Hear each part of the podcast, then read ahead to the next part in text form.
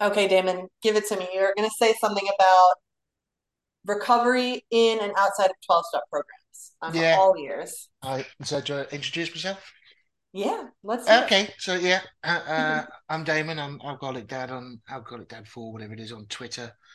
Uh, sober, coming up four years, six months in a couple of weeks. Um, second time around, maybe maybe third time around. I don't know. The uh, the first time my experience of uh, of twelve step recovery groups was uh, very brief, in as much as uh, I knew I wasn't as bad as those poor people, those unfortunates in that first meeting I went to, because I, I wasn't that bad, and uh, I managed to conduct myself in a dry fashion for seven whole months until someone offered me a beer, which uh, you know after seven months of not drinking, of course I'm cured, and uh, I wasn't and within uh, a matter of weeks, I think my uh, yeah my, my, need to drink was uh, w- was overtaken from where I, I, first left off. The the amount I could drink and uh, the number of opportunities I created to to drink because uh, you know I'd excluded myself from many friendship groups and events and lots of different public things that uh, I was unable to attend because you know I, I was a, a, a, sober person and, and, didn't didn't indulge, and very quickly it was um, it, it was misery. It was just the loneliness and and rock bottom. Uh, took took another three years to to reach. I think three and a half. I can't remember all of the dates, but um, you know from from my first recognition that I I had a drinking problem to uh, to the acceptance that I was uh, a rock bottom alcoholic was was um, a very slow, painful, uh, dark and, and lonely journey. And uh, yeah, approaching the um, the the first AA meeting I ever went to back in 2019 was uh, was a process of humiliation. Everything that I thought I'd never do, I did, and uh, everything that people asked me why why I'd done it, I had no answer. It's just it was progression towards yeah, com- complete confusion, demoralization, deflate, everything, you name it, just broken. But the well, uh, I'm kind of curious, like, what were the thoughts that went through your mind that made you feel like you were disqualified from being an alcoholic or from attending an AA meeting? I didn't. I didn't believe that. Uh, at the very end, I didn't believe there was a solution to it. I, I honestly felt uh, resigned to to being uh, a continuous drunk. The the the I don't know what happened. I can't remember why I went to an AA meeting or what drew me to it. I can remember my the, the weekend of my rock bottom, and I, I made the decision to try and find options, alternatives. I didn't truly believe that there was an alternative, but I managed to go one one or two days without a drink. Uh, I mean, white knuckling wasn't even close to it. It was a physical detox. It was it was quite grim. Uh, but the revelation that um, that people in in the room that, that I went to, of course, you know, being an arrogant alcoholic, I, I went to a meeting 20 miles away, just in case anyone recognized me, all of that. Yeah. And uh, I met some people that that really changed my perception of uh, of why people drink. I, I, knew I drank too much and I knew I couldn't stop, but I didn't know uh, what what drove me to do it, why. It was just such a habit and such a routine and such a a daily uh, a daily occurrence that you know, the, the decision not to drink early in the morning was habitually buying alcohol, but only buying a couple at two, three, four in the afternoon, and then by six in the evening, crawling over broken glass to find a reason to get back to the shop to buy more. Uh, and only when I heard other people, complete strangers, describing how they hid drink, how they lied, how they everything that we do to to try and continue uh, the drink when it started was was a real eye opener. You know, these people are just like me, and I'm just like them. Uh, and of course, I, I, completely overdid it. I went to multiple meetings per day. Uh, I tried to memorize the big book. I went to big book studies. I did meetings, and I became almost um, almost an AA analyst. You know, everything had to be 12 steps, 12, 12 and 12, learning the page numbers of the book. And I think what really helped me back in the early days was the focus on that. mm. the focus of, of analysis, understanding, application of the steps, following the steps, finding a sponsor, everything about AA gave me a discipline and a daily structure. And I needed that. I really needed that. Um, but I also had um, a family that I was pretty much ignoring because I'd replaced uh, drinking with AA and podcasts and step studies and book studies. And uh, the after after eleven months of uh, early sobriety, lockdown happened, and that was a stinking. I didn't expect that. Didn't didn't know it was going to happen, and turned not only my recovery as such, but it was a meeting based recovery. It was step based recovery. It was you know very um, disciplined and, and almost judgmental towards people that didn't do AA. And uh, yeah, there's um, a group of people. In fact, one one lady from from uh, Dublin, a lady called Sandra Losty, she set up the recovery hour meetings, uh, March 2020. And uh, my arrogant AA perception of non AA recovery thought, well, what the hell's this? What can these people teach me? I've worked my steps. I know and uh, and it blew me away on on the contrast of uh, the processes and the disciplines of AA into uh, exploring the aspects of recovery that don't get talked about in AA, the emotional side of it, the um, compassion for others, the understanding of uh, different emotional structures and codependency, and, and just such a completely wide range of of different topics of sobriety. But the biggest and, and most insightful impact was meeting uh, gambling addicts. I had never met one before. And the thoroughness and the depth of their recovery in their daily life because they have no money, they can't get credit, they can't buy what they need to do. They have to survive on a minimum amount of money each day uh, the banks won't deal with them. They can't get a credit card, and everything about their recovery was restricted. But these guys turned up every day and made an effort, and and that really inspired me. That um, you know, the twelve steps as a basis for the discipline of my recovery, but external and alternative types of recovery really opened my horizons to to why I'd become an alcoholic and how I developed unhealthy coping mechanisms towards emotional difficulty and you know all, all of these uh, fears and challenges that I'd, I'd, experienced since the age of 15 it was i mean people call it a light bulb moment. I think mine was more like a you, you know when you go to um, a harbor and you see these strings of lights off into the distance. It was like that. It was not just a light bulb moment. It's a continuous chain of realizations recognitions identifications and uh, yeah it changed it changed me completely from uh, if you don't do big book, then you're not doing recovery. To wow, there's there's a lot more to it. Mm. I mean, I really just want to acknowledge your curiosity and like, you know, it doesn't sound like you've had an openness in the beginning, mm. but um, what I now very clearly read as openness and curiosity for growth. We can call it so many things. We can call it growth. We can call it potential. We can call it development. We can call it understanding. Um but it i don't know. It's something i greatly admire.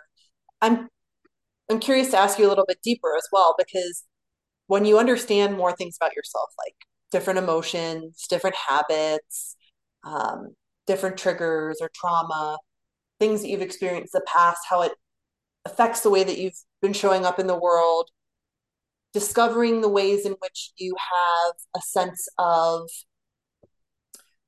ownership over those actions, those thoughts, the ways you can actually change your thoughts and affect your habits, it has a big ripple effect in your life. So I kind of like, okay, so he's changed a lot.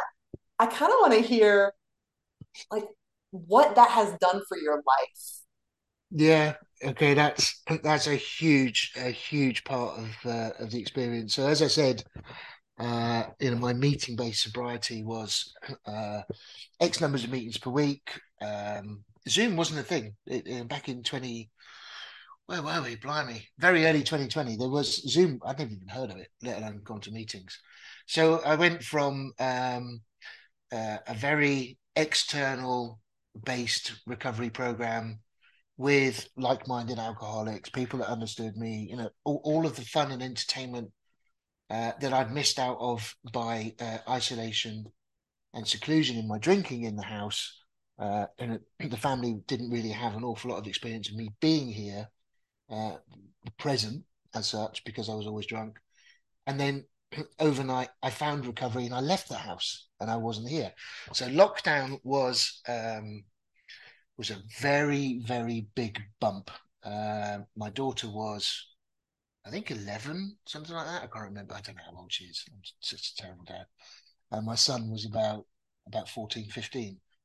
Uh, and the height of my drinking was was pretty rough on them. I was aggressive, not physically violent, but um, emotionally, verbally cruel to them for a long time. Yeah, a typical alcoholic with a with a fury problem, and uh, it, it, the whole the whole family was forced into um, a small environment with uh, you know there, there was no recreation, there was no alternative. We were just in the house, and the first couple of months of that was um, was painful.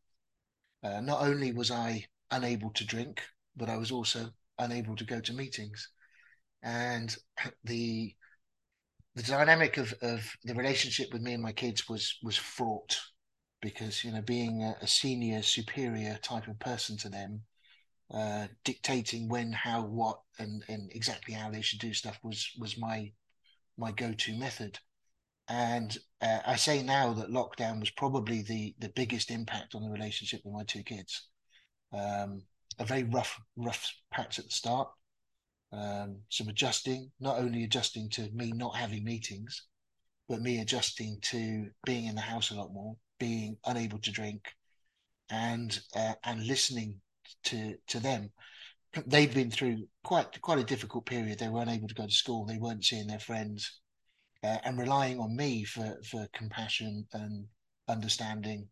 Uh, I wasn't really capable of that because I was relying on other people. I was relying on AA and and all that lot. So it was um, a bumpy ride, but there was a couple of a couple of circumstances where um, I I lost I lost my temper, uh, especially with my son, and a few times with my daughter, and it really started to highlight the facts that um, an external program of recovery was not working, or, or sorry, a lack of external recovery program was not working, and to go back really back to basics to to start um, practicing the principles of the 12 steps honestly. Here's the thing honestly.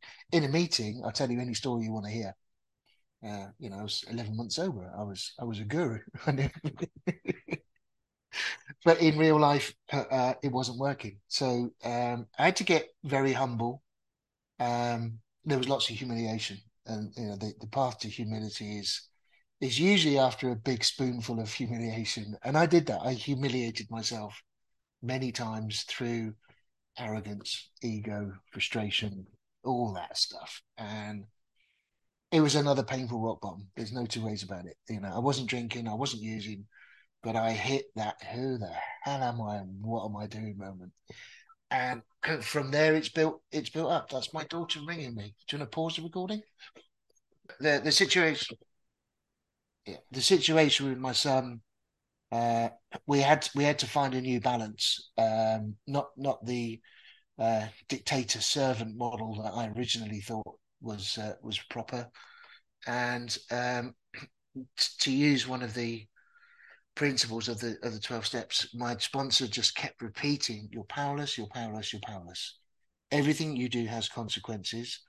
And the less you do, the less consequences you have to face. And I had to learn to swallow my pride, to listen to these two children, to recognize what they'd been through for 11 and 14 years consecutively, to understand where they were at that time no school no friends no you know no no interaction outside the house uh, and it really it was almost like a reset on the relationship with the both of them Uh, and as my sponsor pointed out, she said, you, are living in a house with two teenagers, uh, virtually as a teenager yourself. You know, your emotional state, uh, your reaction to life without the support and camaraderie of, of your 12 step group. You know, welcome to the real world, brother. And it really was that moment of, yeah, it, it, it was a humiliating and difficult place to be. But the the process of lockdown um, and the routine of the family became um, breakfast, lunch, dinner, and then it became um, uh, interacting with each other on on choosing what we would eat, how we would spend the day. Because I wasn't working, I couldn't do anything, and uh, 18 hours a day is a long time to fill when you can't go anywhere and you can't do anything. So, uh, understanding that that that my reliance on uh, being a big book bully and analyzing the 12 steps and understanding each word in each sentence of the big book was utterly, utterly pointless if you don't use it. So it's um it was yeah, it, it's something I never expected, uh, despite all of the pain and humiliation it caused me, I'm glad I did it because it, it taught me that uh, the basis of recovery is 12 steps for me. Uh, but the expansion of it has been talking to other people and working with other people, lots of sponsees, lots of uh, lots of life lessons. Yeah, and I, I think without lockdown and without discovering alternative paths to recovery, uh, I studied for uh, a recovery coach foundation course, did that, uh, worked with professionals in social care, addiction, uh, addiction counselling, etc., etc. Um, mm. yeah, so I went from uh, assuming and uh, and and demanding that everyone follow the 12 steps of alcoholics anonymous to realizing that it's not the be all and end all but mm. i would not be here and i would not have my daily disciplines without it mm. i really appreciate your um your humility around that you know like and your ability to see uh the beauty and the gift in all of it, right? In the whole journey. You know, kind of what you're describing is what I think of as behavioral economics. The idea that as humans, we have to learn how to operate in this economy um, through a couple of things that feel key to me what i've identified which are our, our emotions like the things that we're born with right like we're born with a body that experiences and processes emotions. We aren't taught how to use them, but we're born with them. and then um, our habits, which I believe are a culmination of like our emotions and how our thoughts um, can kind of create intensified emotions and how we without a sense of consciousness can just act out of a response to those emotions and how those actions really influence what I call our freedoms. Um, our freedoms, sometimes we feel like we don't have them at all, but what I've grown to learn is that, well, maybe they aren't given to us, but we sure can build and create and cultivate them. So, freedoms like relationships or higher purpose, those two I heard you speak to the relationship with your family, your ability to be present with them, to nurture them with things like compassion and um, communication and connection and higher purpose this idea that you now have this sense of responsibility to share what you've learned to help somebody else come through something that's difficult that you yourself have come through. Um, we have time freedom. You mentioned that right? Like if you're not always relying on something be that alcohol be that meetings, be that TV, whatever it is, if we're not over relying on something or making something, um, you know, our own our own sense of what it is that we worship, um, we are we have the ability to have a sense of freedom in our time. And what can we do with that? How do we fill that space? So, what I really heard in your journey was this flourishing or blossoming of a life that now has freedoms. Mm. I'm kind of curious to hear from you. What do you see as possible for the future of your relationship with your family? Let's let's keep it to the relationship uh, freedom. what is possible as you continue living your life this way in this open sense of like curiosity and growth um, while you walk in your higher purpose to help other people and you know be present so the biggest lesson i learned uh, was perception so i perceived myself uh, to be um, a parent to children that needed guidance that needed control. Uh, i wouldn't go as far as saying manipulation but every aspect of their life and their future was my responsibility. And uh, and i learned quickly that it's not. And the the relationship with them is to allow them more freedom to make their mistakes. And it's it's been painful and expensive to watch. Some of the things my son has got wrong have cost me a few quid um, but the going back to, to the aspect of powerless powerless powerless powerless I, if i stay powerless and i stay small uh, it gives me more power in my life to to be able to react to whatever they do and whatever they experience uh, as an adult. So if I'm interfering and micromanaging and and being being the um, the devil's advocate in every situation, it can almost drive them to do things that are slightly crazy or whatever whatever they need to do.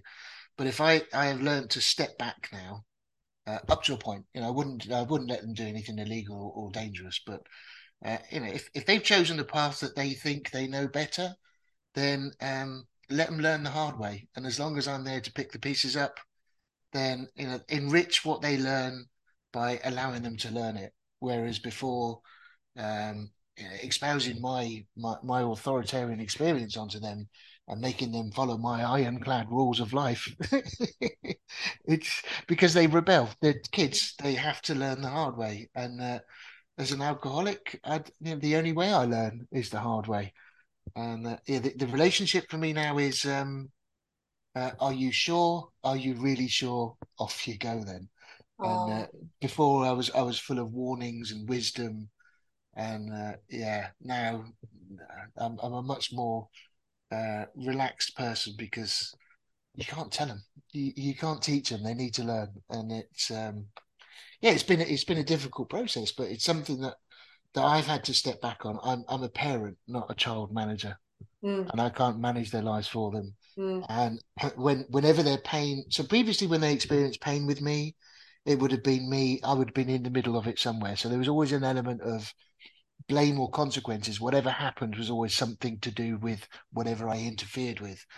Now it's a case of they come to me and uh, you know I'm external, I'm detached, I'm not included in it and uh, it's their own honest experience, and we can talk about that. So it's it's given me an it, it's an element of separation, but it brings me closer to them at the end of it. Yeah, that's amazing. I've recently heard the phrase "there's no such thing as one way liberation," and what I'm hearing is, as you've given yourself the freedom from having to be it, it must be challenging as a parent because you are in so many ways like responsible for a child but to not be like responsible for i guess in the big picture thing like them you know like to identify that they are truly their own person and they must have a sense of authority over their own personhood um you know loosening that grip freeing yourself from the intent what i can imagine as a non-parent is such an intense um, responsibility has given them a sort of freedom as well. And what i hear as a daughter right i'm a daughter i'm not a parent i'm a daughter but what i hear is wow you've created a, such a safe space for them like the space where they can come and like process their lessons where they can learn how to be the human that goes through the tough life stuff because what I've realized is my parents can't stop my life from being hard. But what I would love for them to be is a place where I could go to help me process the hard stuff in life. And it really sounds like you're you're opening up that gift to your kids. Exactly. So in in twelve step speak, uh, you know, I, I took my step three to to hand my will and my life over to the higher power that I understand. uh, you know, to follow to follow the will of the universe. Uh, I believe heavily in the uh, the Tao Te Ching that the path of life is is a you know a, a, predetermined, predestined, and as long as I just keep walking and keep doing the next right thing, chop wood, carry water, all, all of those spiritual experiences of, of not going against the will of the universe, not inventing difficulties and you know, not pulling the pin on my life that I'm accustomed to. You know, if I've got a small problem, I've got a drastic solution, watch me, all of that stuff. I don't do that anymore. But um, you know, the, the fact that these two children have their own path, their own future, and their own free will, and they need to learn to use that. And uh, somebody told me it's, it's pretty much like um, having the pigeon in the road when you're driving and uh, you know you can scream and shout and grip the steering wheel and, and, tell this pigeon what do you do but eventually the pigeon will fly away by itself. And you know if i can't be the uh, the guide for my children but you know I, as, as long as i don't run them over with with my will i'm doing all right. Let them be the pigeon. They'll find yeah. out one way or the other. I love that. Thank you so much